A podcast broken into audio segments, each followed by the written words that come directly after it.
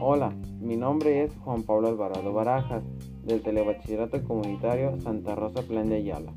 Hoy les hablaré sobre ¿los virus están vivos? ¿Es posible definir la vida en términos científicos?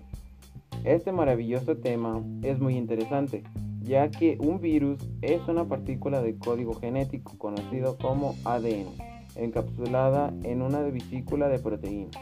Lo que más me gustó fue que su absoluta simplicidad les permite introducirse en las células huésped para multiplicarse, o también considerados como paquetes moleculares, de los cuales deben ser lo suficientemente pequeños para adentrarse en el interior de una célula, ya que conforman parte de la vida de todo ser viviente en el planeta, lo que ocasiona que evolucionen, se adopten al medio, se desarrollen y se reproduzcan.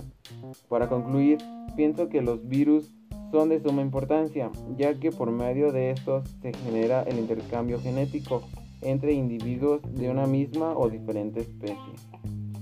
Muchas gracias por su atención. Los invito a seguirme en mi podcast y hasta pronto.